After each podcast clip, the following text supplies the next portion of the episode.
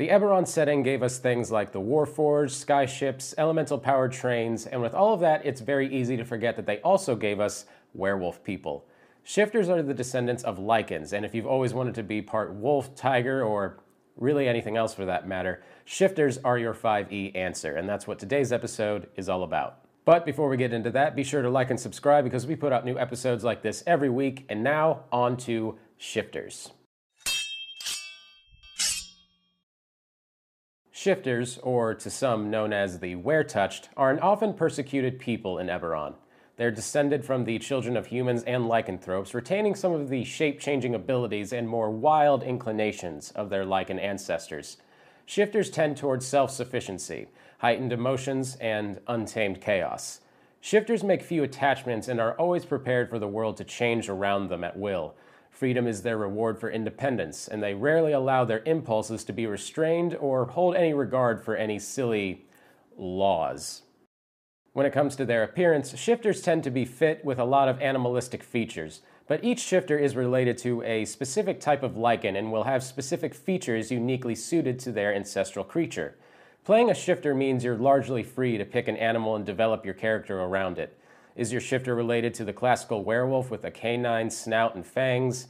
Are they more feline in nature? Do they have whiskers like a werecat or something like that? Or maybe you prefer something a bit less traditional like a wild boar or even, let's say, a whale. The point is, there's really no template aside from pick an animal and have fun with it, so I really encourage creativity with this one. Shifters have no language of their own and often reside in blended communities. Their names typically overlap with the names of other cultures in their region. Many shifters prefer to keep their personal names for their friends and use wandering names with strangers. They're usually tied to a physical or personality trait of some kind. We'll, of course, throw some examples up on screen so you have an idea of what we're talking about. When it comes to their age, shifters are quick to mature both physically and emotionally, reaching young adulthood around the age of 10, and they can usually live to be around 70 years old, which is kind of a weirdly low life expectancy. As for alignment, shifters tend toward neutrality, being more focused on survival than concepts of good and evil. A love of personal freedom can drive shifters toward chaotic alignments. This pushes you towards chaotic neutral, which is common for beasts and more wild humanoids. Great for barbarians or druids, but makes playing a shifter paladin a bit of a stretch. Your size and weight are determined by a few random modifiers, and your speed is 30. Nothing really too exciting on either of these fronts. You also have dark vision, which might not seem that exciting given how common it is really in the game, but I've also seen it used in every game I've ever run, so don't take it for granted. And now for shifting. As a bonus action, you can assume a more bestial appearance. This transformation lasts for one minute, or until you die, or until you revert your normal appearance back as a bonus action. When you shift, you gain temporary hit points equal to your level plus your constitution modifier. You also gain an additional benefit that depends on your shifter subrace, which we will get to in just a moment. The actual benefit of your bestial form depends entirely on your subrace as a function. My first instinct would be to compare it to a druid's wild shape feature, but it really functions closer to a barbarian's rage feature. The short one minute time limit locks it hard as a combat form, one you're encouraged to use basically every fight since it recharges on a short rest. Whatever your sub race is, you'll always get a nasty temporary hit point boost that almost justifies the feature on its own. And as for the languages that you can speak, read, and write in, that is limited to Common. This is a bit of a downside, but not a terribly harsh one, especially if you have a more bilingual party or a kind DM. The beast within shapes each shifter physically and mentally. The four major subraces of shifter include Beasthide, Longtooth, Swift Stride, and Wild Hunt. Other than the course shifting trait, the actual course shifter race doesn't have much going on because it's all hiding in the subraces. You can and should think of each shifter subrace as a separate race entirely. Stoic and sturdy, a Beasthide shifter draws strength and stability from the beast within. Beasthide shifters are typically tied to a bear or a boar or something like that, but this subrace could embody any creature known for its toughness. Your constitution score increases by 2 and your strength by 1. Constitution and Strength would normally push you towards a martial class, and the rest of the features support that. If you want to play your shifter as a direct tanky martial class, this is going to be your best option. This also makes you a natural athlete. You have proficiency in all athletic skill checks. Free skill checks are always a nice bonus, and considering the rest of the martial indications here, it's probably the one you're going to want to pick anyway. With this, you should be able to snag something else once you get your class skills. And when it comes to your shifting feature, whenever you shift, you gain 1d6 of additional temporary hit points. While shifted, you also gain a plus 1 bonus to your armor class, and this is by far the strongest of these shifting features. Flat bonuses to AC are few and far between in 5e, and you get that alongside a bonus uptick in free temporary hit points that you gain from shifting. Generic AC bonuses aren't the most exciting feature in the world, but they're strong. I generally recommend every player who makes a shifter character to take the Beasthide subrace option unless your build needs dexterity or wisdom as their core ability score. And then we have Longtooth. Longtooth shifters are fierce and aggressive, but they form deep bonds with their friends. Many Longtooth shifters have canine traits that become more pronounced as they shift, but they might instead draw upon a tiger or a hyena or other predators, for instance. Your strength score is increased by 2, and your dexterity score is increased by 1. Strength and dexterity can be pretty attractive for martial builds, but considering you're most likely choosing between this and Beast Beasthide as an option, this is only better if you absolutely want to maximize your strength skill.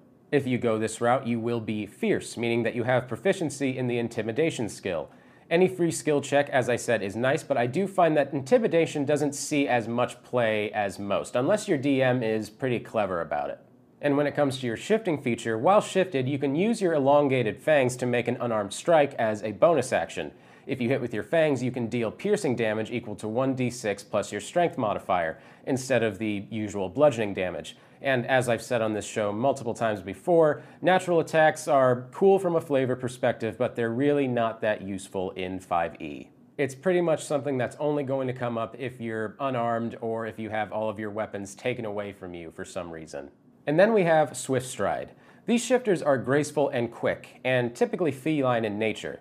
These shifters are often aloof and difficult to pin down physically or really socially. As for your ability score increase, your dexterity increases by 2 and your charisma increases by 1.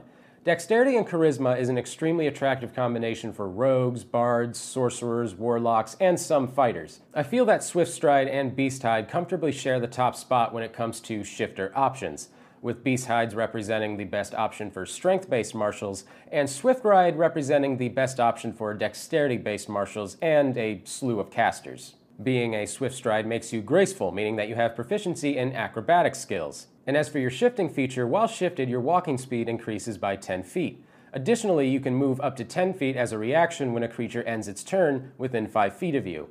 This reactive movement doesn't provoke opportunity attacks, though. 10 feet of extra movement is a considerable buff as it is, but that extra 10 feet of movement as a reaction can see you dancing away from boss monsters that really would have killed you otherwise.